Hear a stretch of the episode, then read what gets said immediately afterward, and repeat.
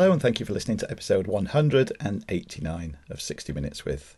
I'm Dave, and this is the August episode of Decade of Decadence. So, of course, once again, I am joined by my fellow co host, quo host, quo host, who is. Oh, it's, it's because I'm depressed because he is not sat next to me. He's, he's again back in Norwich and not sat here, although he will be sat here very soon. It's Tom. Hello.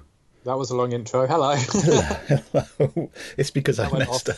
I messed up my word. It would have been quicker just to re-record it, mate. You know what I mean? It just been like, okay, let's, Oh, let's go let's- from the top. Nah, let's just do it. Let's Yeah. do it. You did Yeah. well. You picked it back. You, you said my name, which is the main thing. That's it. Yeah. Next episode, That- it's just going to be Tom. That's it. Oh God, no, no one wants that. No one wants that.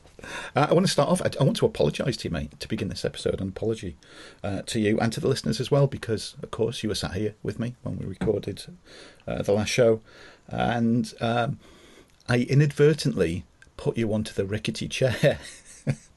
Oh yeah, Yeah, and so there was like, I know from I've seen it before recording a show, and you do have to be like a bloody statue, which is incredibly uncomfortable.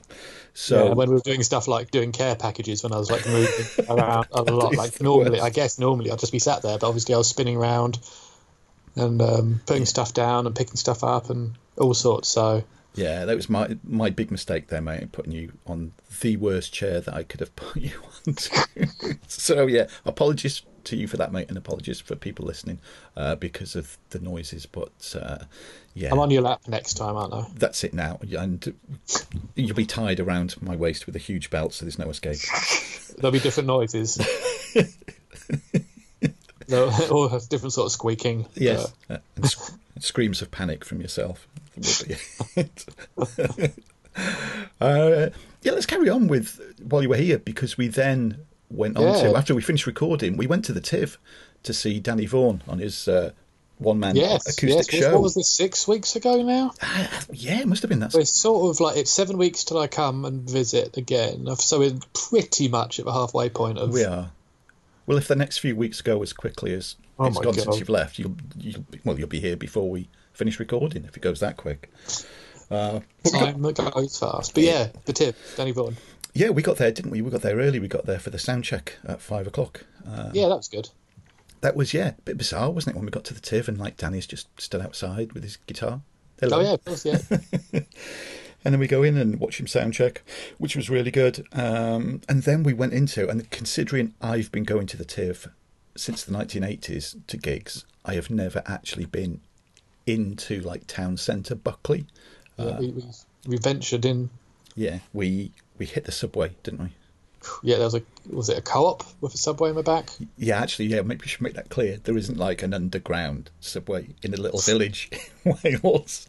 It is, yeah, the sandwich subway. Yeah, it was a co-op, I think, wasn't it? It was at the back. Or, Yeah. yeah, Yeah, a very quiet co-op, and Yeah. even quieter subway. it was. We're, we're the only two people in there, I think, or, or Yep. close to it. Yeah, yeah. Uh, and then saw the gig. Review on the website, of course. Uh, cracking gig. yeah, excellent, Yeah, it was really good. Uh, got to meet Danny. Uh, well, in fact, he came and had a chat with us after the sound check, didn't he? Yeah, yeah, he came over. It was really, really nice of him. Yes. A- That's some good pictures. That's some good Yeah. pictures, didn't we? Yeah, nice chat with him. Yeah, he's a really nice guy. And then, then we came back here, and you astounded me, absolutely astounded me, with uh, the skill set that you have in uh, television game shows and the way that you can work out Oh yeah, what's going to happen because you did it on two separate occasions. Anybody that's aware of the TV program Naked Attraction, and, and if you're not, Google it, but don't Google it at work because you'll come up with some not safe for work images. Trust me. You you nailed every one of who was going to win, mate. From I watched all of them. Well, obviously, I hadn't watched all of them. I think that one, like, was it one or two we watched? I can't remember. But like the ones we watched, they were were new the ones. ones that I hadn't seen, and uh, I must have watched all of them now. And yeah, I've sort of like you know, you just know when you. But yeah, but new series has started. Oh, I think we're two in. I haven't watched any yet. I'm gonna um uh with housemate's gonna watch some at some point in the next few days, hopefully. But yeah, see if I can uh, see if it rolls into another season. Yeah, see if you can keep doing that. For anybody that doesn't know, it is a game show where, uh, like, one person picks. Is it five people they pick from who are covered?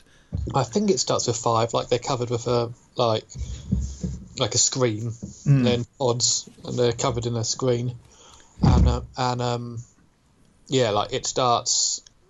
It comes up to the groin, and um, male and female. And um, then it's um, then like you have to get rid of one based on what their dick looks like or their legs look like or their feet. You know, like they they always say it's like, oh yeah, you've got a like scar on my knee or something like that, some bullshit. Yeah. And then it goes up to their chest, and then then uh, get rid of another one. Then it shows face, get rid of another one. Then they talk, and then it comes down to the final two, and they've got to pick. And then the person picking comes out naked as well, Yeah. And then they have a day clothed, and it's just like pointless because they, I think they film it in London, but like one comes from London, so and so, you you know, like one of them a day comes from Glasgow, and it's just like. Well, it doesn't matter if they get on like a house on fire. Geographically, it's like Yeah. unless they're prepared to make a huge change for this person they've met once. It's not going to happen. So it's got a bit of it's less satisfying than dinner date for the uh, Mm. nothing ever happened between them. And Dinner Date being the other one that we watched, and yeah, pick pick the winners every time again. Well, if only my own love Black Forest.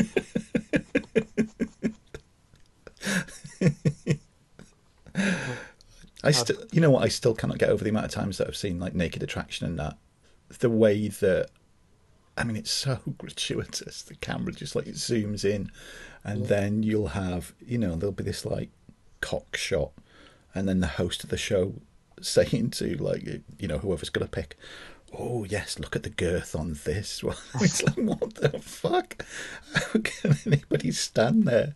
And uh, you know, as, as your as your penis is being closely examined and, and sort of dissected live on television, it's yeah, it's it's a weird show, not but have to do with touch, isn't it? Just like, they're not that far off. I'm just prodding it. yeah, I think I think this new series it wouldn't surprise me if they have a stick that they can poke bits with and move. Stick. Yeah, they need to keep it fresh. Yeah.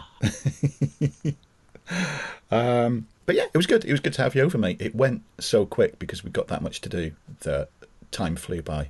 It did. It Mm. flew past. It wasn't. It was soon Sunday morning and back to back to Crewe. Next time you're here, though, it's going to be longer, isn't it? Because, uh, but it's a good job. It's going to be a little bit longer actually because we've got to fit in for the love of horror that we're going to. Yes, yeah, yeah. I'm coming up a night, uh, day. Well, pretty much a day early. I'll be getting there later, but on Thursday, Yeah, Thursday evening. I three, booked three train tickets for uh, the Norwich to London and the London to Norwich bit. Already booked the the more expensive Crewe to London bits and London to Crewe bits. So Hmm. yeah, all ready to go. But yeah, for the love of horror is the the main event of the uh, of that particular weekend. Uh, I've got two TV things that I want to mention, uh, and, and they're both 80s related as well. Season three of Glow is, Yes. is online, and I think we've watched the first four episodes, I think. Definitely Yeah. three, possibly four. Oh, yeah, I think four.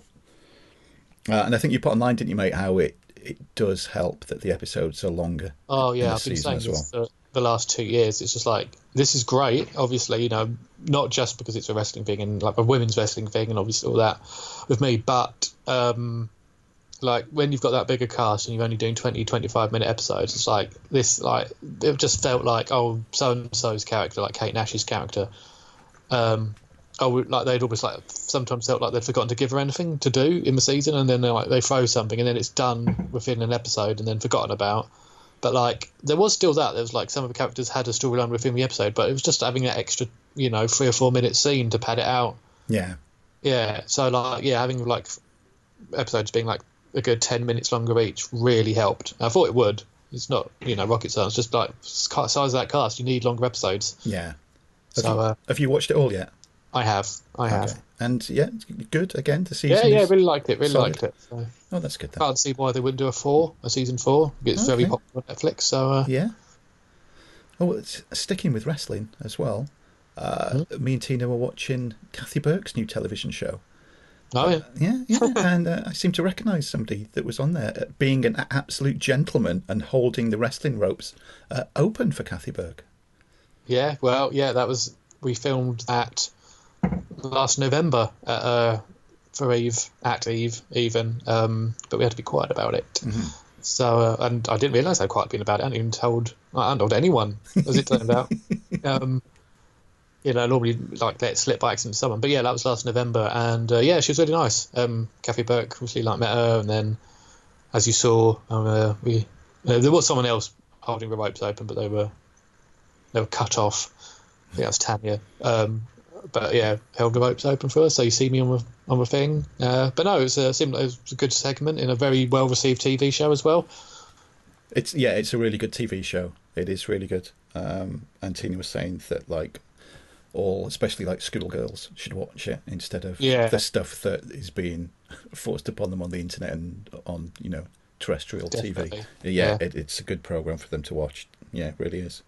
So, but yeah, that was a that was a nice little thing. I was just like, oh, you know, because Eve is on a lot of TV. You know, like the uh, you know BBC Breakfast, One Show, something in. I never saw the, Antoine de Caunes was there last December. I never saw that because that was aired in France, so we never really saw the end product of that. But I'm always like curious, like, oh, I wonder if you'll see me. And uh, I was just I do remember holding the ropes open, so it'd be weird if they cut the bit where she gets in the ring out. So, but uh, there I was. It was good. Good to see you, mate. Very good to see you. Yeah, yeah. Well, I've got I've got a uh, 80s related TV thing Ooh, as go well. on, go on then. Um, I just watched the first episode um, of Dark Crystal. Oh, okay. And, uh, obviously, the film I was a bit. Was that was that on Decade of Decadence or 80s Pictures? 80s Pictures, wasn't it? Must have been. yeah. We talked about Dark Yeah, Crystal, and yeah. I was a bit like eh, on it. But this, this is like this immediately feels like this is probably what the dark like, the Dark Crystal should have been.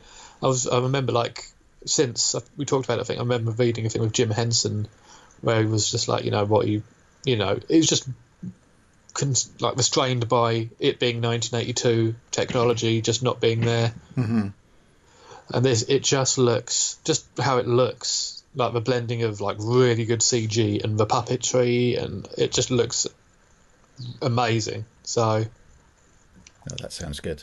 How many? Yeah. How many episodes is it? Do you know? Is it? I think there's nine or ten and they're like 50 minutes to an hour each so oh, plenty to go on. I was assuming like you know it's a family show I was assuming it was going to be like 20 30 minutes because it's like PG rated Yeah. um but no no so they're really giving it a full thing um there are some if you've got if you've got children um there are some there's really like for a PG I was just like oh, this is a bit scary near the end of the first episode. So you know it is you know it's called Dark Crystal for a reason. It's Yeah. quite dark so uh yeah don't put like a six year old in front of it because they'll probably shit themselves so. Um, and on the subject, um, I'm going to London next Friday, um, and my friend Ria and I are going to see, going to the BFI, just watch a documentary, like a feature length documentary about the making of the show, which, considering how amazing it looks, will be really good. Uh, there's a Q&A of some of the puppeteers, at least one of the puppeteers and other people, and um, there's an exhibit there um, of all the, all the puppets and sets, like an interactive exhibit they've um, set up. Um, it's open to the public. You can just like look for tickets for it if you Google, you know, BFI Dark Crystal. That should be enough. yeah. Um, but yeah, the um, screening, yeah, it was um, Empire subscribers thing, and it comes with a two-hour um, entry to the uh, exhibit as well. So that'd be really good. That just sounds very, very good. That it does. Yeah. God, bloody London having everything. Why? They, why don't they bring stuff up to Chirk in North Wales instead of London? Well, you've got Monopoly events rocking it in uh, Oh. not too far away from you. You know, yeah, fair, yeah, fair point. closer closer to um, you than I am to London. So. Uh, Hmm, yeah, that's true. Yeah. Yeah, we like you know, considering the people they're bringing out for like, well, obviously for, like some of the events, it's crazy. So hmm Yeah. it's like, well, I'd rather you know, like when they pull out Van Damme and like Tong Po and all of that for for the Glasgow one. Yeah. it's just like or Edinburgh, whatever it- wherever it was, just like oh well, yeah, maybe stay up there because I've just bankrupted myself. Uh, yeah, I mean, good God, it's like the Van Damme uh, is charging hundred and twenty-five pound for an autograph and hundred and fifty pounds for a picture. So it, add that up if you want both. it's uh, Yeah, it's pretty It's expensive. That that is a lot. It really and they're doing a full sort of even. They're doing a similar thing to your Stallone thing, aren't they? Like an evening whip, aren't they? I think. Yeah, I think so. Yeah, Uh, But they pretty much got to be. He's only signing for an hour. well, but, yeah, uh, yeah. so yeah, I think they're doing like a, a swanky evening with thing as well. Hmm.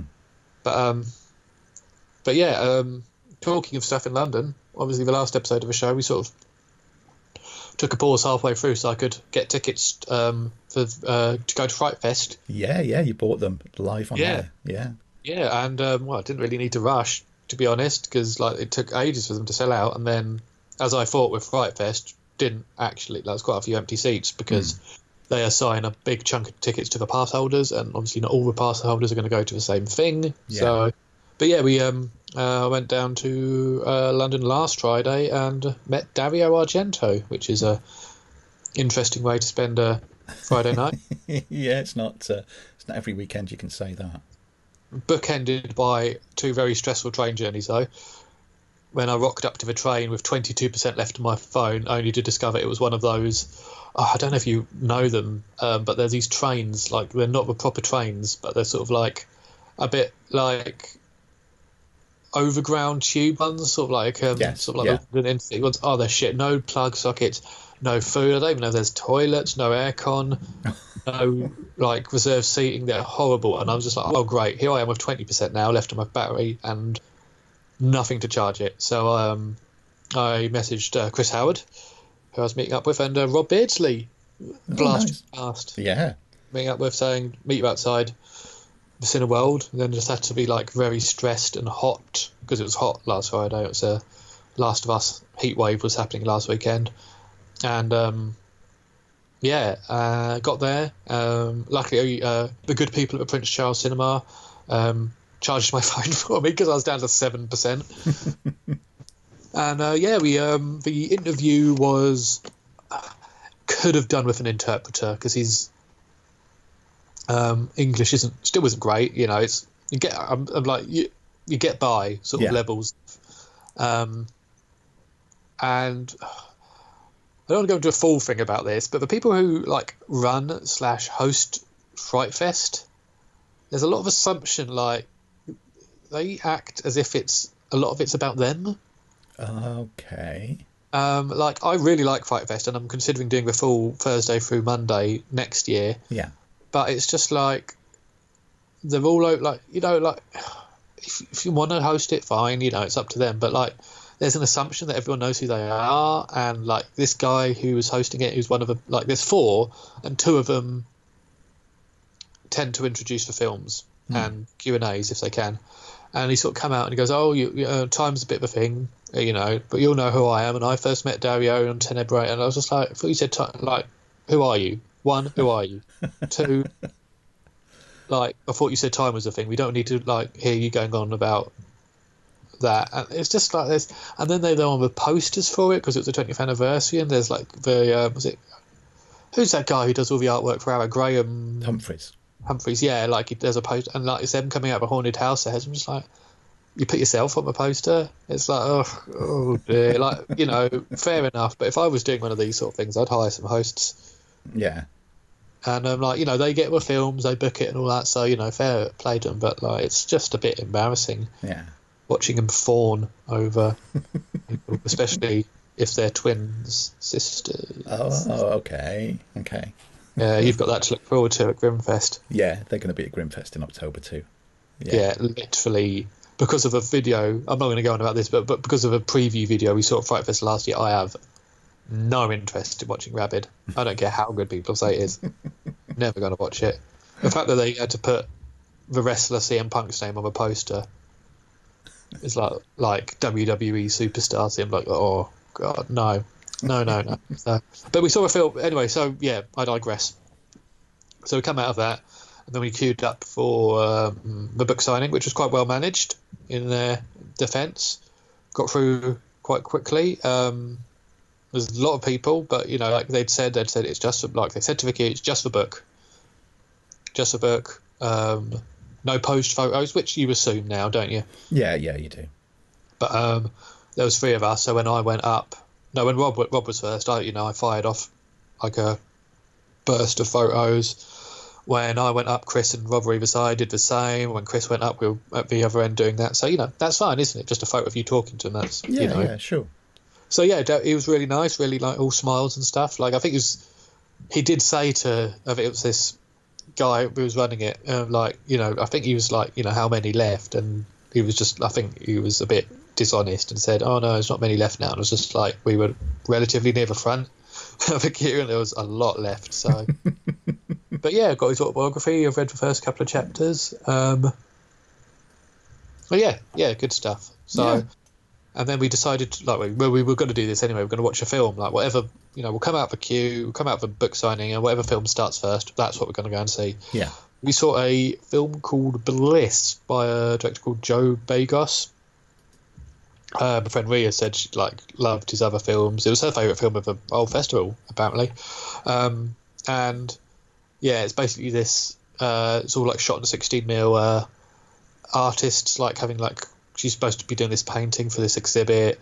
Um, she's having creative like problems. She can't think of what to do with it. Her agent sacks her. Goes on this drug. Vampires. It's like 90% strobe lighting. It was an onslaught. On the big screens at the Cineworld in Leicester Square, it was just like it was a lot. Yeah. But, uh, but yeah, I can't say like I liked it or I loved it, but like I really like you know the effort and the you know performance from the lead actress who was just pretty much in every scene, and if she wasn't covered in blood, she was naked or being thrown about, like you know one of those just fearless balls out performances. So yeah, I would say I would I would say check it out. Yeah. It was more. It's not of- going to be everyone's cup of tea. We had about five or six walkouts, Oh and I don't think it's because of like because it's pretty depraved. But I don't think it was because of that. I think I can see why people wouldn't like it. It's just a lot happening and just like rah, you know. So, but because um, so that finished at ten fifty, and I was like, well, tra- last train home's eleven thirty, and I'm only at Leicester Square, and I just need to get to Liverpool Street. So we can stay for a bit of this Q and A because the director was there, as is the norm at Fright Fest. You know, there's someone from a film's going to yeah, be there. Yeah. So they did a Q&A and because I was just interested in, you know, like some context and stuff. And then it was like, we, we just left for Q&A too late. Um, I was still at Leicester Square at 11.16 waiting for a tube. Oh. And like, so I like, it was one stop to Tottenham Court Road and on to Central to Liverpool Street. I had to leave Chris at Tottenham Court Road, even though he was going on the same line as me, because he was going further up onto Gants Hill where he was parked. And that was, a, I don't run, and I had to run to the Central Tube, which the doors were just closing as I leapt onto it. So, oh my word. so that was timed perfectly. Got into Liverpool Street at like the tube pulled in at eleven twenty seven, and then the doors wouldn't open. The doors wouldn't open. The doors wouldn't open. Finally they Stress. It was eleven twenty eight. Went bombing up the stairs. Almost knocked someone over. Got through the gate of the tube. Ran onto the concourse. It was eleven twenty nine and twenty two seconds. Um, the, the, the it wasn't even on the board anymore. I didn't know what platform. Like it's normally somewhere between platform eight and thirteen, and there was I saw a train at platform nine, and there was two women at the gate, and I was just like, which is the train to Norwich? And oh, it was the right one, and then they just let me through, and I just caught it. At, and it was a it was a minute late leaving, so if it hadn't been, I would have missed it. Oh my god. So that'll learn me. I'm exhausted listening to it. Never mind. That'll learn me next week it. for the, uh, the Dark Crystal thing. I know how. Uh, I think the very latest I need to leave South Bank area is like five to eleven. Yeah. So um, well, that's not the very latest. That's like that. This is when I'm leaving. Yeah. Yeah. So that's a similar distance. I think it's like one stop, then a few stops. So. But Oh. oof, yeah, could have done without that. I hadn't noticed I was in Chelmsford when I finally recovered. It took ages. I was like just sprawled in my seat, like, Just dripping with sweat and shaking. yeah, pretty much, pretty much. But, ooh, that was that was stressful. But no, other than that, it was a really good day. Oh, that's good. I'm glad you had a good time. Uh, well, I'm I'm out of stuff, mate. Unless you've got anything else. That, uh, Um, yeah, I've got a couple more. oh, go on, go for it. Go on. Um, did, did you see Arrow uh, doing RoboCop? At did. last? Well, we knew they were doing RoboCop, but um, obviously didn't know when they were going to do it. But yeah, they announced that today. Um, like I'm going to buy it. Obviously, it's RoboCop. It's you know, it's not like it's. I'm pretty sure it's the same print as I've got on my Blu-ray already. Hmm. And there's obviously there's more extras. I was kind of Yeah. hoping, obviously this is a rights thing and all of that, but this RoboDoc documentary that's been like about you know, there's been a GoFundMe or Kickstarter for like two years at least. Yeah. still hasn't seen the light of day. If I was, if I'd given any money to that, I'd be like, the fuck is it at this point? Yeah. Like, it's just sort of like the. I don't know if it's the same people. I think they're doing a police academy documentary that's just been like floating about. There's an It documentary that's just been floating about. I think there's another one. It's just like you're going to release these or what? It's like, Yeah. but, um, but I was just, sort- but it's not on there. You know, there's like a book thing and a poster, and you know, they're throwing everything they can at it. I think like the Flesh and Bone documentary that's on the existing release isn't on there. You know, like it's a really good release. Don't get me wrong, but a little underwhelmed. But um, Yeah, it sounds get it. like yeah, it sounds like one of those that if if it's a movie that you really love, that there's not you, you know if you're hoping for the one definitive version with everything on. Um, oh, there we go. Oh my gosh! there it is. In fact, I do believe that's an ice cream van. And Oh. yeah, a little bit of a difference for everybody out there. Instead of the usual fish and chip van that drives past, it's an ice cream van, uh, and it's been quite cold and pissing down today. Um, anyway, as I was saying, yeah, instead of having that one definitive version, you're gonna have to have two, three, sometimes four versions. If, Yeah. You know, if you're really anal about that stuff and you want all the extras that have been released, or you know, and every commentary and each cut of the film and everything.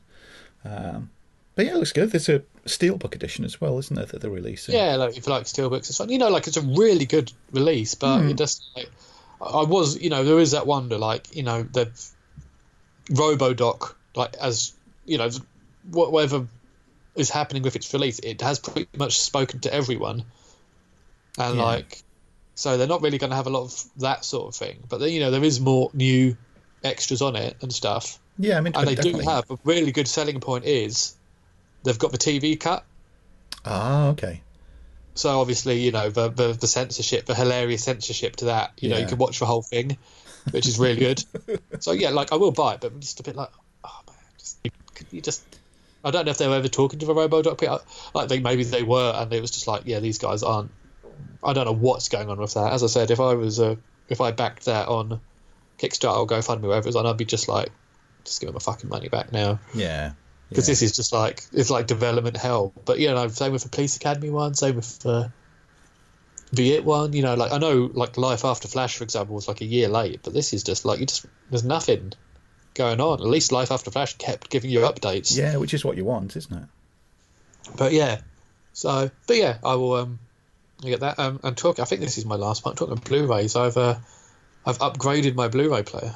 Oh, you have multi-region, you bugger, haven't you? Multi-region, yeah. Well, I knew I was going. to It was like I was always going. My next Blu-ray player was always going to be multi-region because like Scream Factory just seemed to release films based on my taste.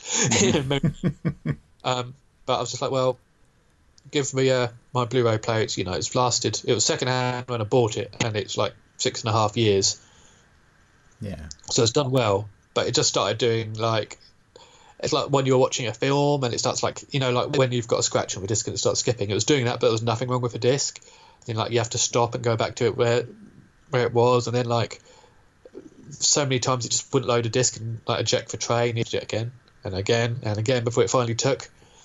So um yeah, I was just like right, it's time. So yeah, I was like um same so another Sam another Samsung, but yeah, multi-region. My first purchase was the uh, Shout Factory Breaking and Breaking Two Electric Boogaloo double bill. start with a quality, start a quality. So um, and I also got one I've been wanting for fucking years because I had this awful, I think it's a Region One box set of the Sonny Chiba Street Fighter movies, Oh, yeah, definitely. and it had, I think it had Sis, the first Sister Street Fighter and a few other Sonny Chiba ones, and oh, it was awful quality. It's like VHS. And the box actually suggested you use the zoom function to um, get a bigger picture because it's just like a tiny little screen. I think I started watching the original the Street Fighter and just had to give up. So here come uh, Shout Factory with these like 2K scans. Yeah. Uh, Like oh, looked amazing. Really good interview with Sonny Chiba on it as well. I was like, oh yes. So and today I ordered. Uh, what did I order? I ordered um, the, the TV movie John Carpenter did before, like around the same time as Halloween. Was it like someone was watching me? Okay. Yeah, Shout Scream Factory did that. Never seen it. It's like here's a John Carpenter film I've never seen, so I got that. Um, Sleepwalkers, uh, Scream Factory's. I love Sleepwalkers, the Stephen King early '90s vampire slash cat movie. and um, their release of Creepshow, which looks amazing. So Oh, good. Oh, yeah, they're enough- not cheap. No. They're not cheap. No. But um, yeah, I've treated myself. Well, we're still, because you mentioned Breaking One and Two, we're still living in hope that Shabba-Doo is going to make number three and that his kind offer when we interviewed him that, that we could be in it still Yeah, he did stands. say. He Yeah. did, yeah, because they were going to film number three in Ireland, and he did offer us to be in it. Um, so yeah, the the movie going world has lost the sight of me and you in Lycra, Tom. Well, let's not, let's not rule anything out. It And could- there's a will, there's a way. oh my god! Imagine that now. Yeah, yeah, yeah. That'd look like some strange, weird potato sack in Lycra. Ah, all good stuff, mate. All good stuff. Quite a bit has happened. yeah, yeah. Hmm. Pretty busy. Yeah, definitely. Um, yeah, sh- shall we move on to? Uh, well, it was your pick for the first Yeah. time watch, wasn't it? Of um, yeah, where, where you trawled the uh, the depths of Amazon Prime. Oh, I was under a lot of pressure, so Now then, did you perform well under pressure? We shall find out after this little break. The papers are finalized, and Sector 3 is requested. One man. Something happened to me out there. Something inside, something I can't answer. Singled out from the rest. I know you're a cop and you deal with killing every day, but I don't. Six friends on a hunting trip. When are we gonna kill something? It's not about killing something, it's the hunt. A tragic accident.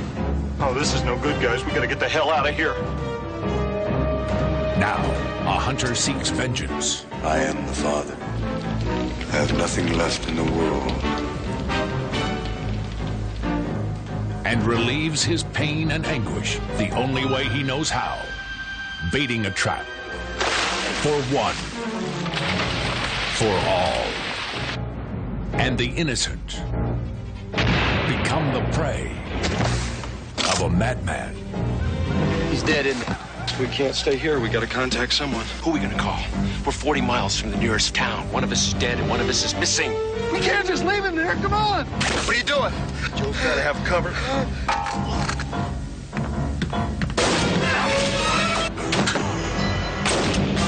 Where law and order are thrown to the wind.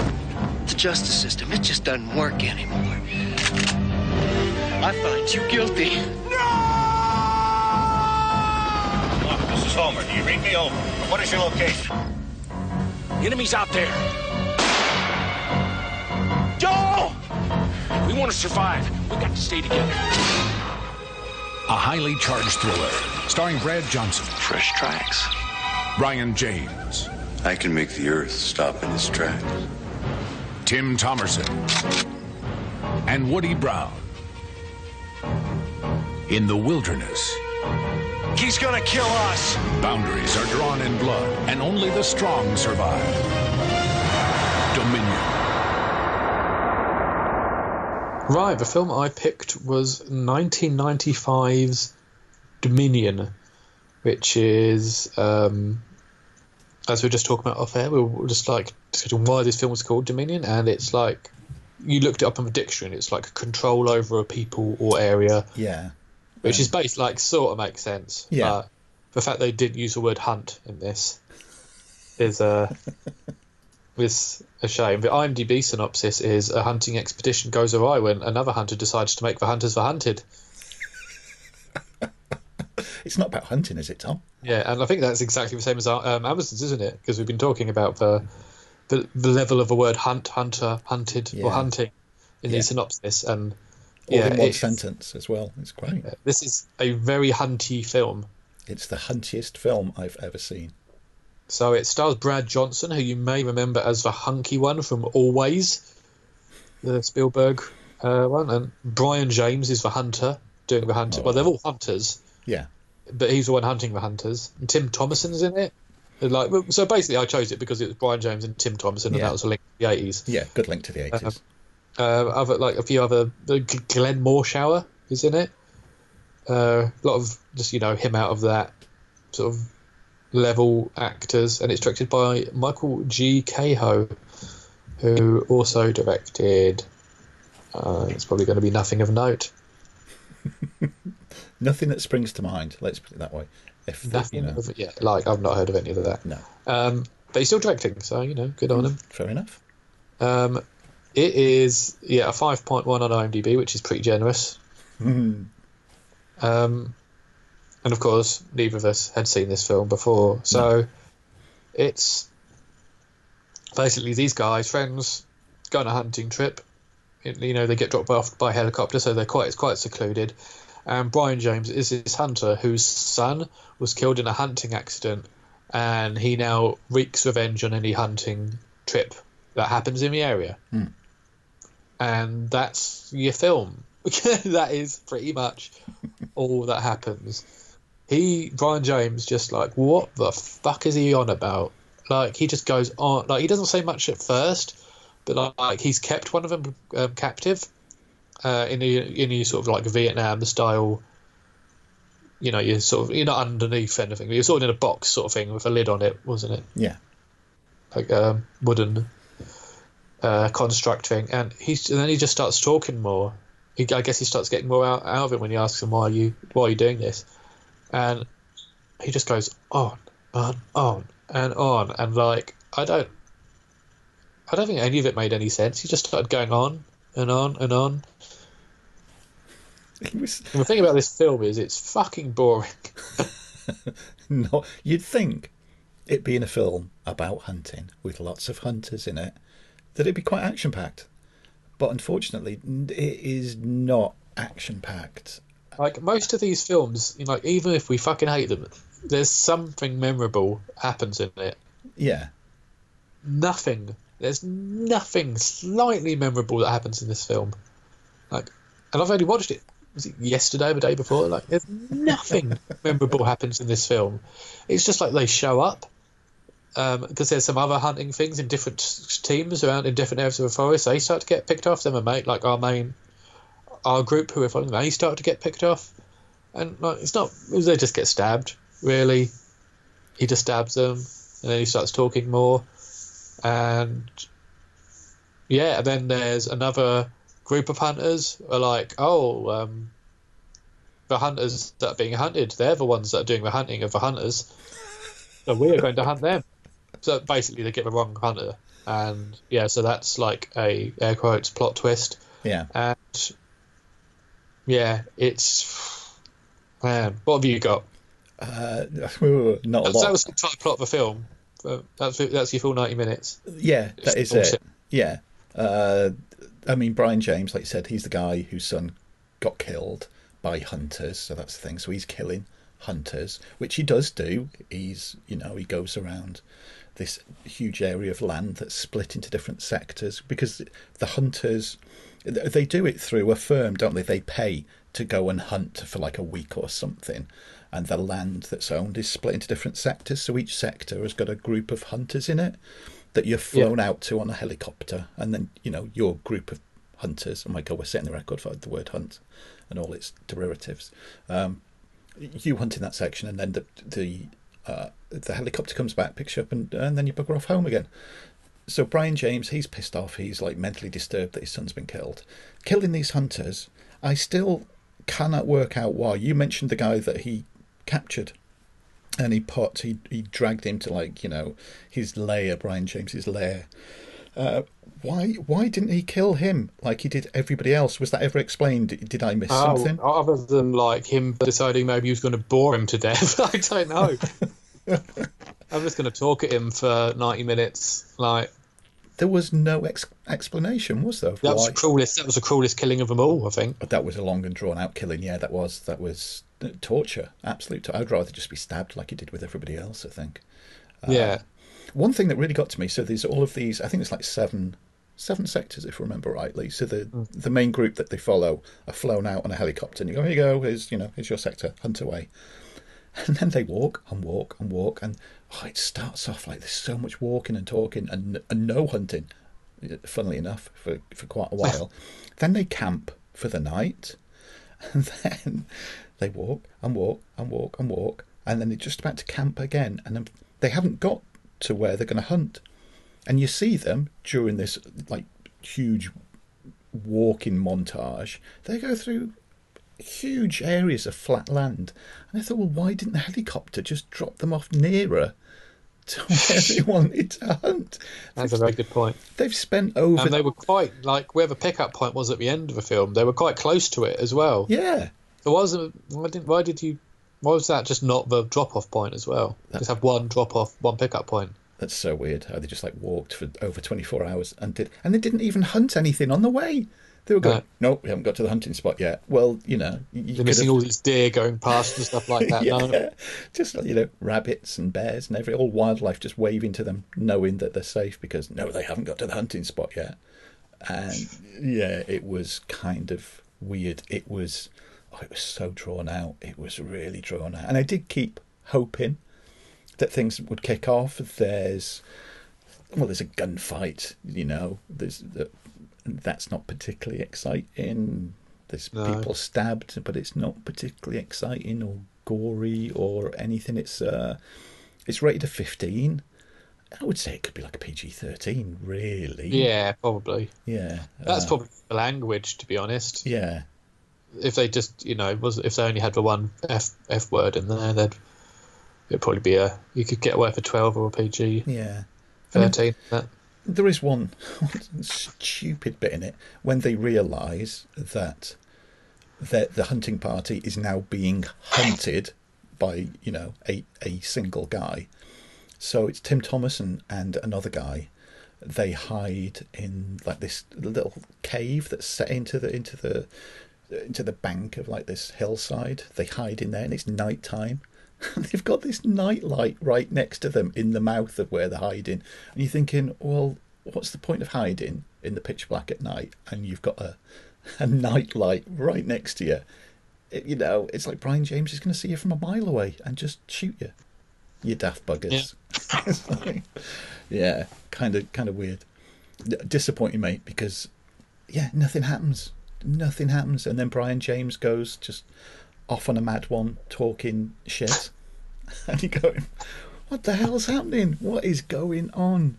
Uh, yeah, oh, and it finishes. It it sets it up that there could be a sequel, because you think that they've killed Brian James. He falls down, I don't know, 20, 30 feet. Uh, and then there's the classic um, shot of where, you know, the person that's pushed him down looks the other way from it and then looks back down and Brian James has disappeared. And it's like, oh, then we Dominion get- 2. then we get the most unnecessary like end like we didn't need to go you know like x months later and see how he's doing at home No. and then quitting the police force and then thinking he saw brian james and it's actually his wife like no need for that No. No, that, that was. just the halloween ending yeah, fine Yeah. Yeah. That last section was complete padding, as though it, you know, didn't like have it enough. needed it like it was a 94 minute film we didn't need another five minute scene at the end with that We so did not. We did not know. no the people deserve more they'll be gagging for more scenes Yeah, this this has got to keep them going till the, the sequel that everybody's going to demand. No. Quite no matter it oh dear, we've uh, once again, mate, we've saved people, you know, over an hour and a half of their lives. we uh we thank us Yeah, well, you know, what a service we're giving. You know, you do do what you want with that ninety-four minutes, but don't watch Dominion. Basically, pretty much pretty much yeah like well this is like we'll get onto the other film in a moment but this was struck me as role reversal like you chose a film that is absolutely one that i would have chosen because what it is and its a reputation and then you and i chose one which was lottery complete random pick on prime yeah, well, you were literally. I feel like it was a little bit. Your pick- this pick was a little bit your fault anyway, because you were like you're you're putting pressure on me. You you literally breathing down my neck. Your hot eggy breath right down my neck, and uh, I felt under pressure. So Yeah. I. And Tina was looking forward to it as well. She was like, I can't remember if she was on like a message or something. She goes, "Oh no, yes, you know, could be good." And so, yeah, so, sorry, Tina. I know, I know she tunes out for half of the picks we do.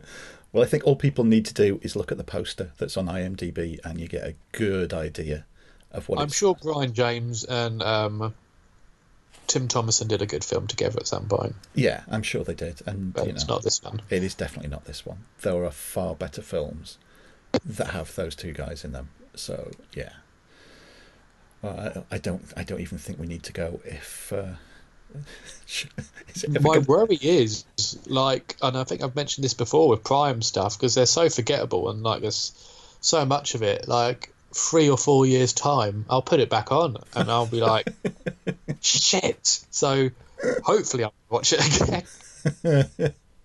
yeah, I wouldn't. I would definitely not choose to rewatch No, it. no, yeah, yeah, good choice of words. Yeah, definitely not. Yeah, maybe an accidental rewatch, but yeah, and then it would soon go off again once it clicked that oh god, it's this one, isn't it, where nothing happens. Shall we move on to my rewatch pick then, where stuff definitely does happen in this one. Lots of stuff happens. Yeah. next- Okay, let's take another break and we'll be back with my rewatch pick.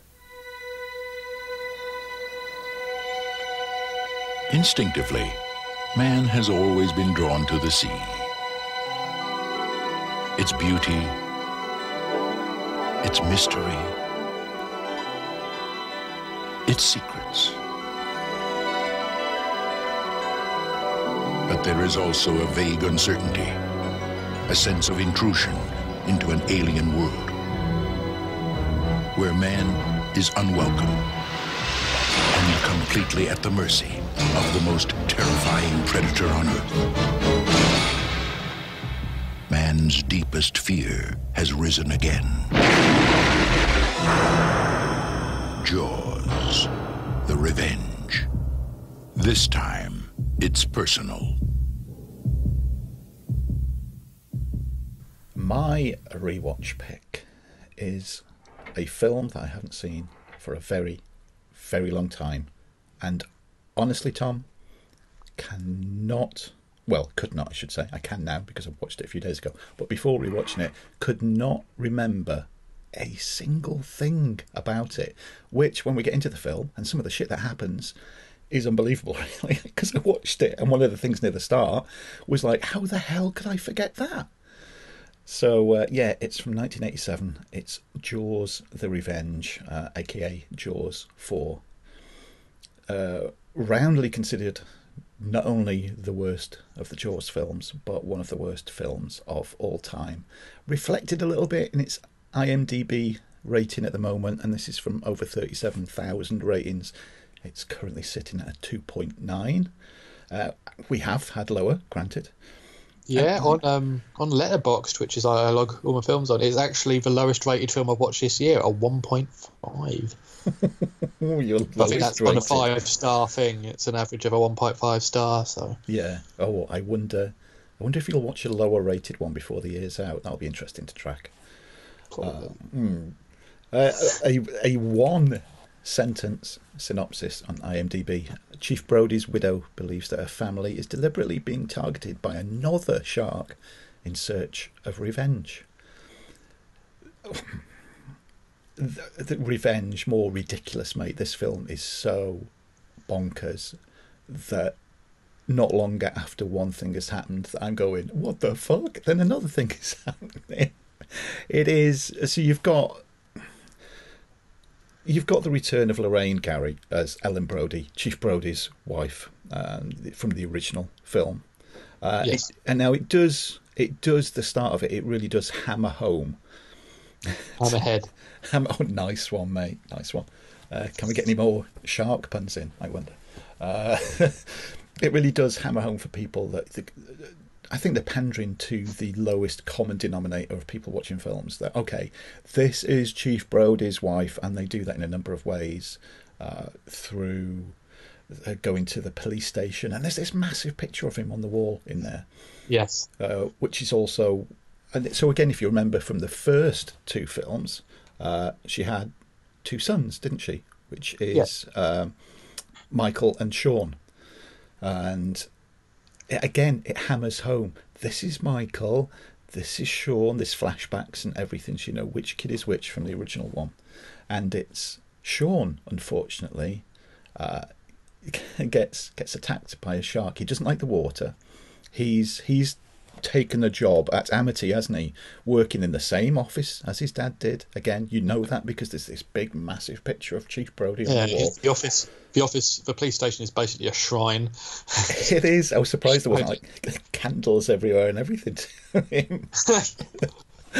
uh, so he's and he's sort of got the same traits as his dad. You know, he doesn't like the water and everything after what happened in you know previous films. But of course, he has to go out because there's something stuck, isn't it? And there's only him that can go out on this boat and fix it. And yeah, a shark attacks him. And this is the first of quite a few events to happen when I went, how the hell did I forget that?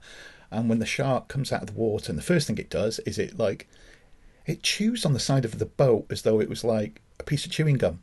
And it just stays there like chewing and chewing on the side of this boat. And go, and this happens more than once throughout the film. And then it bites his arm off. Tom, how the hell did I forget that this happened? Because it's so ridiculous. He's there, he's like screaming in his blood and he's losing his arm and he's like crying for help. Um, but it's Christmas time and carols are being sung. Oh, those carols are draining Oh, drowning out. He cries for help. Oh my God, what can we do? And then he, that's it. He's in the water, and the shark is just chewing him to pieces as he's screaming. And uh, so then you know that Ellen Brody is just left with one son, Michael, who is now married. And again, this is how they hammer home passage of time because it begins as well. Ellen Brody's on the phone. Uh, Sean still lives, obviously, before he gets beaten, eat, eaten by a shark. beaten. I think he was beaten by a shark as well. Uh, yeah, the, she's on the phone to Michael, and then oh yeah, put whatever her name is. So Michael's got a daughter. We find out that the daughter's five years old. So again, it's like hammering home passage of time has, has gone on. But Michael, of all things, works as like this marine biologist, Yes. which kind of pisses like his mum Yeah. off a bit because she's Oh, right.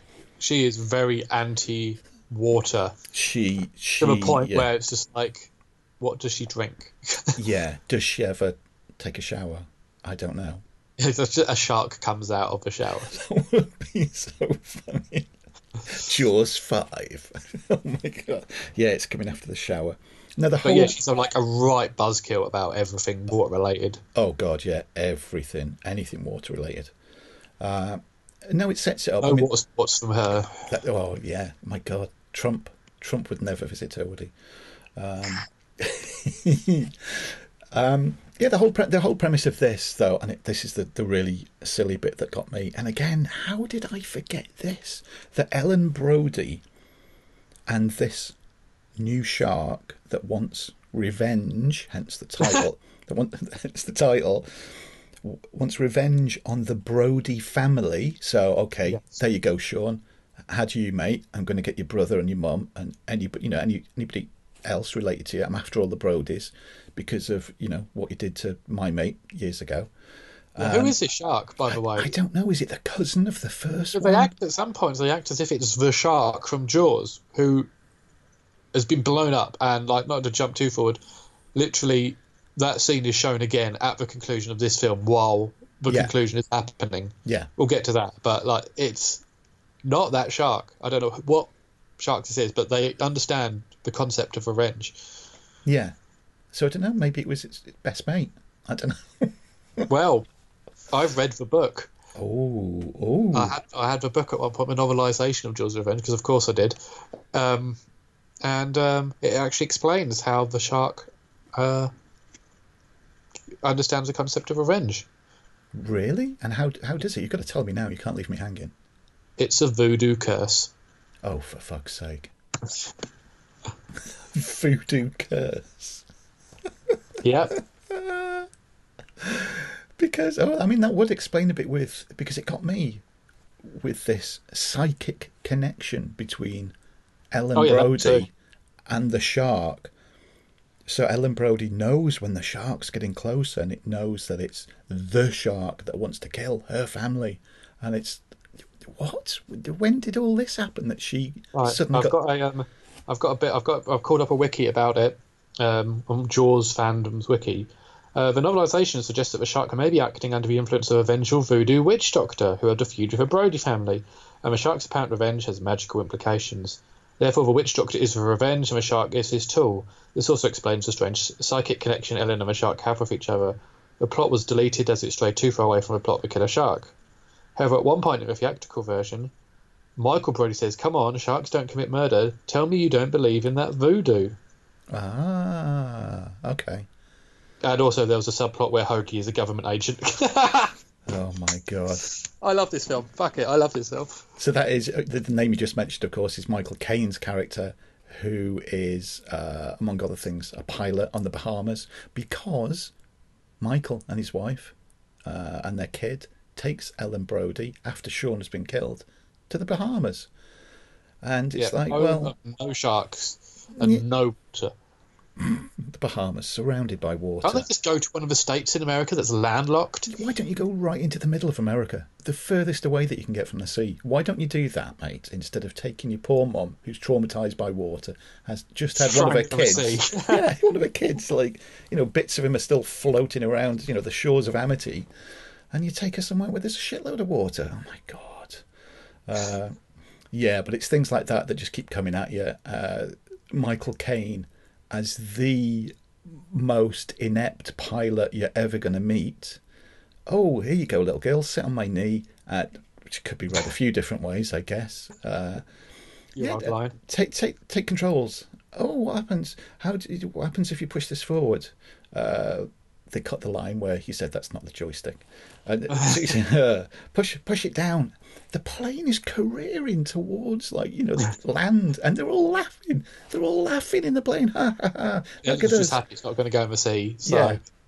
If you watch his piloting skills, mate, he's the the amount of times he just misses crashing into the water. Once once he does crash into the water deliberately because he has to. And uh, yeah, he's he's a ship pilot. The green screen while they're flying is absolutely hilarious. Uh, at some point, they're supposed to be flying straight, and it looks like there's aerobatics going on in the background. It, they're all over the place. Um, Michael gets pissed off because he thinks that Michael Caine's character is going to be shagging his mum. He doesn't like that. Uh, it's oh, know, it's it's bonkers. Michael Caine dancing. There's a good one for you. That's, that was a, a moment in time. Oh my god, mate, go on then. I mean, I know you've when I picked it, you went yes, because obviously you've watched it a lot more than I have, and you know you could remember it. You've the last time you watched it was not as long ago No, as it was for summer. me. Yeah. So what is Um, it that you love about this, then, mate? It's fucking awful. It's just like Michael Caine's just being Michael Caine in it. Um, what's his face doing the Jamaican accent? Um, what's that actor's name? Oh, the Van Peebles guy. Uh, it's not Mario. yeah, Mario is Van it? Peebles. Yeah, Yeah. like doing like he's just Jamaican. Then cool. Um, it's just like the whole idea that like the shark under, like understand is targeting someone like a shark, and the fact like I don't know if it'd be better or worse if they included the voodoo bit in the film. At least there'd be a reason. But uh, it's just. It's just yeah, it's just awful. And to be honest, like a lot of people are really like snooty about it. Like and a lot of people who like bad films are just like, oh, that film's awful. It's just like, yeah, this is just as good bad as anything else that we've to- spoken about. You know, it's hilariously bad at points, and like people don't really seem to put it in that category. I don't know why, because it's a Jaws film. No, I, I totally agree, mate. I think it is a, one of. Oh, here we go. Here's the fish and chip fan now. Uh, it is one of those that's so bad it's amazing. It really is, and maybe it is, like you said, because it's a Jaws film. If it was called something else, It's not like we've had, we've already had a bad Jaws film already. Jaws 3D wasn't great, no. but um, yeah, it's just like I don't know why people are like don't, you know, people who like bad films don't really put it. Not all of them, of course, but in that category, it's awful. I love watching it. Oh yeah, it is. It's you know I would. I'm not going to leave it as long before the next time I watch it again. That's for sure. I was interested. A few things that I found online as well. The end of the film, obviously, spoiler alert: the shark dies, uh, gets rammed by the boat. Uh, oh, and again, here we go. Absolutely stupid. So there's there's a few of them on the boat. There's Ellen, there's Michael, there's Mario Van Peebles, and uh, they want to kill a shark. The shark's been attacking the boat, and it's one of those boats with the long. I don't. There's got to be a name for it. The long piece of wood that sticks out the front of a boat, whatever. So Mario Van Peebles wants to use this uh, spear thing to, to put a tracker onto the onto the shark, and um, well, it's not the tracker. They've already got the tracker. It's it's some electrical thing to, to fuck up its senses, isn't it? And he goes out and he stands on the end of that, and I'm thinking that is the most vulnerable place that you can stand on that boat. Surely you could do what you want to do by standing in a bit of a safer place than you're standing right now. And please, Tom, answer me this: How the fuck does he survive after what you see? Because it, the shark grabs him and drags him underwater. Yeah, And- he's like literally chomping at his midsection. Like Yeah. there's no way. He's like it's not his arm, it's his torso. Like he's half in a shark, and then he's just all right with a bit of blood on him. It's like what? Is he like Superman or something? How did he survive that? But that bit where Ellen rams the boat into the shark, I watched it on DVD, um, and it's it's it's quite graphic, but it's still Yeah. cut. You can look on YouTube and you can see the uncut version of where that uh, wooden bit at the front. I'm sure somebody could tweet us and correct, you know, what, what the actual name of it is. You see it go into the shark in slow motion and then come out the other side and all blood spraying everywhere. Yeah, oh, that's interesting. Mm, it's worth looking at that. Another thing that's worth looking at as well is the, of course, the DVD. It's widescreen. you can see it's on. Oh, I'll have to find the link again. Uh, you can see where it's been shown in uh, full screen, but they've just got rid of the mats. So you can see stuff that you weren't supposed to see. Oh, you can see all the mechanical workings at the bottom of the shark. it's hilarious. So whenever it's been broadcast anywhere in that version, you're just going to see like all the workings of the shark underneath. It's it's so funny. Yeah, fun. and that just adds to the hilarity of it all. It really Yes. does. And it is. I mean, that's what I took away from this. I was just like laughing my arse off at it all the way through. It was like so ridiculous and funny that it was just minute after minute there was things going on that you you just couldn't help but enjoy. Yeah, yeah, that's it. Yeah. It is a it is a so bad it's good movie. Yeah, and there's you know it was the total opposite of Dominion, where it was like, oh, there's nothing going on. It's like so boring. And then this, it's like, oh yeah, p- pick your moment. You know, Yeah, exactly. yeah, you could you could stop this anywhere in its running time, and you'll find something that's just like so cheesy, entertaining, silly. I don't I don't know why people rag on it. I mean, I do in the respect that you know Jaws is an absolute classic film, uh, and so maybe a lot of people are pissed off that it sort of sullies the the name of Jaws a little bit. But oh come on, it's it's a it's a great bad movie in my books. Definitely, Hmm. absolutely. and it's the, it was the last of the Jaws films because Yeah, they've never they've never actually that's one they've never like. But we've had you know you count up how many shark films Yeah, they don't need to make another Jaws one. Just like they do enough shark movies. yeah They don't need to be called Jaws. yeah I don't think do you think do you think there'll ever be another Jaws film or do you think that really is it then that's they don't do it Nah, nah, I don't think they will. They do enough shark, but there's um, uh, Stallone's daughter's in one. Um, it's just came out in America. Oh, the- sequel, yeah, the, the- Shark Cage one. yeah yeah So 47 yeah, there's films like yeah. that, and the one with oh, what's her name? I can't remember her name now. Ryan Reynolds' wife. Um, oh yeah I know what you mean yeah, but oh, I can I can see her face as well. It's gone. um, yeah, but you know that was that was all right. that was pretty good actually But, yeah, because it's such a basic concept, you don't, you know, it doesn't need to be called Jaws to for it to work. no Any of these films could be called Jaws, really. yeah they could be No, no, it's a bit like Back to the Future. Maybe it's like that Spielberg thing. Like, he's Yeah. obviously not. He wasn't that protective of it when they churned out Jaws of Revenge. But obviously, of course, it's where the um, tagline "This time it's personal" comes from. So, Yeah. and, and of course, it was like when Michael Caine was asked about it. It was like there was quite a few films like this, wasn't there? When it was just like, "Yeah, I bought a house for money." yeah that yeah that's one of his famous quotes isn't it yeah it, bought a house didn't it I think The Hand, Oliver Stone's The Hand was one of them, and The Swarm, that might have been another one. yeah Also, films I really enjoy. Me too. oh yeah, I loved it. Yeah, I- I say- and- and enjoyed it even more. That even though I knew I'd watched it in the past, it was almost like a first time watch because I could remember nothing at all. oh, that's good. Yeah, so it made it even better for me that I was just like lapping it up. It was so good. Yeah. Excellent. Uh, so I think I think we, again we've answered the thing. You know, was it worth a rewatch?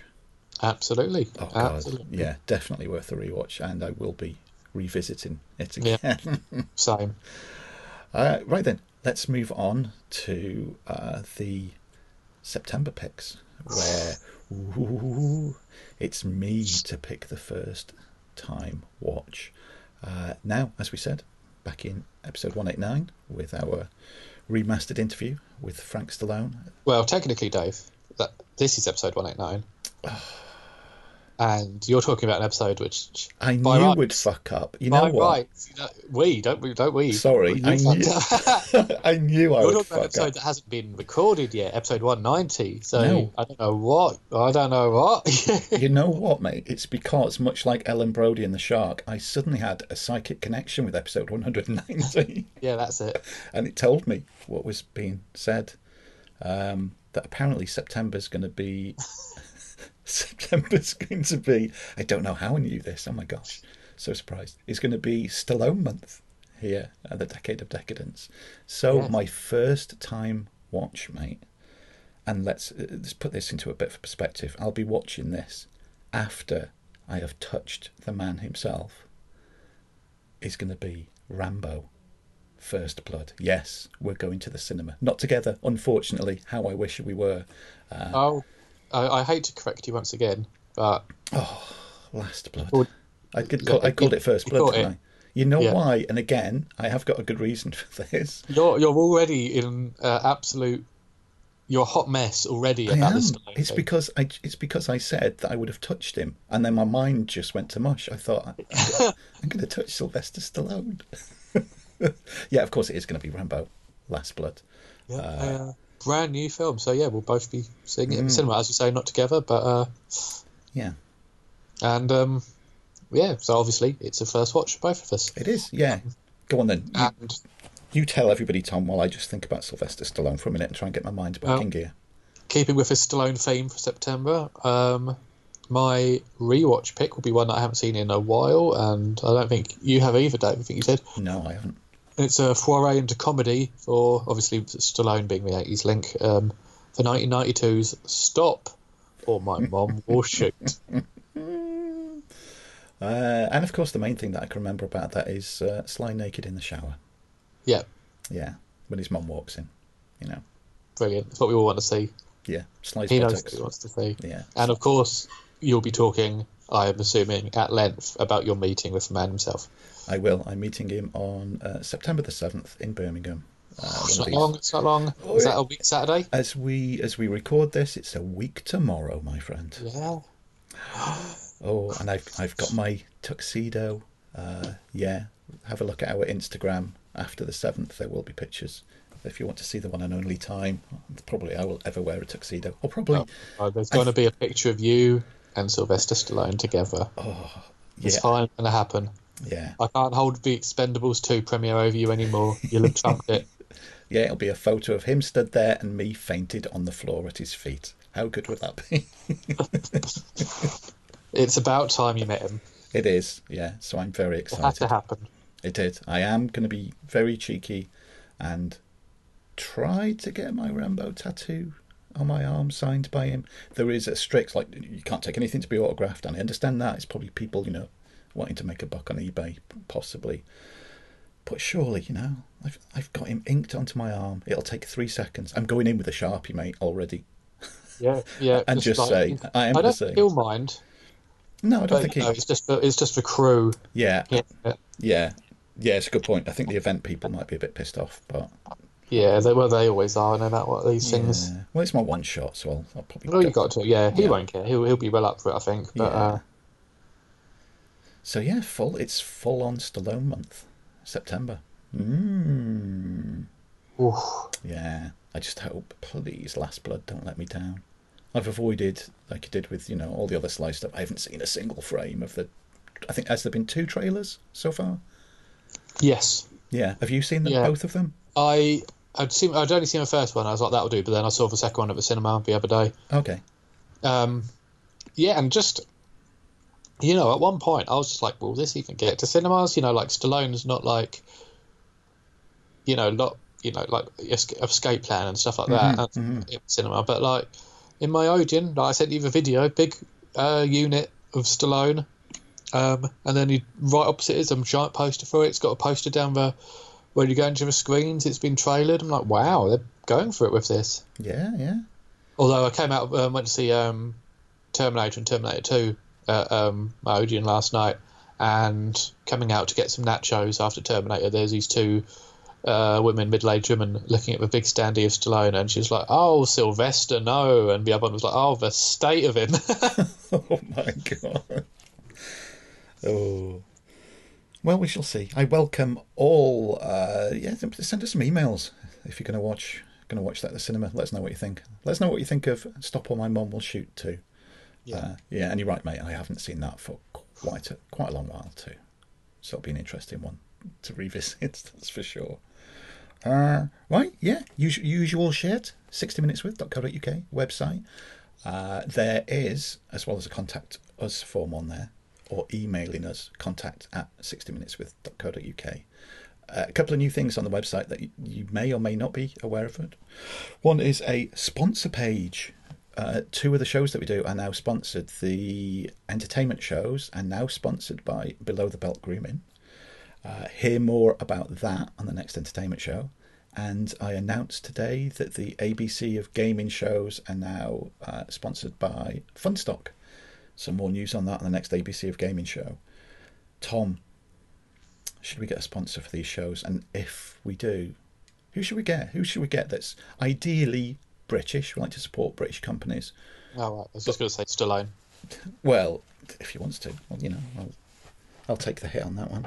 Um, but yeah, that's, that's 80s related. I said to Tina, it's a pity, you know, we can't get like Scotch tapes and plug their plug their E180s. Still could. Yeah, still could. Never know. Yeah. So yeah, or if anybody anybody out there um, who, who maybe it's you, maybe it's your British company that's you know somehow 80s related and wants to sponsor these shows, let us know. We don't want anything. I'll get the clear, and this will be explained in all the other shows. We we we don't get money or anything. The only reason we do it is to help promote these companies and Yeah. give the listeners to these shows something back to. Um, I'll, get, I'll, I'll let one little cat out of the bag that uh, for the next six months we're giving away stuff from Below the Belt Grooming to some of our listeners. So listen to the entertainment shows, and uh, yes, you too can have fresh balls. Uh, but yeah, that, that's why we're doing it. And again, don't think that the shows are going to be like full of adverts. We're not going to be doing like adverts or Yeah. anything like that because I find them very annoying when I listen to podcasts. Uh, Oh, yeah, yeah. they'll just work into the show and just us naturally just have a quick chat and help promote them and have a laugh like we always do. Yeah. Yeah. Uh, Twitter, Instagram at 60 Minutes with. There's a Reddit community. Search for 60 Yeah. Minutes with um, podcast. That is just a post for each episode, please. That's another way that you can leave comments and corrections and feedback on all of the shows. It's always good if you do. And yeah, I think that's everything that's going. Oh no, I forgot as well. The other thing, the new thing on the website is the world tour. Like we Oh, did, yes. we had on the 80s Picture House website, mate, where we sent out postcards. Oh, that went everywhere, didn't it? Oh my god, that did go. That did go worldwide. Uh, this one, with well, you can actually you can print out or put on your phone the business card that we've got. I have been sending some business cards out.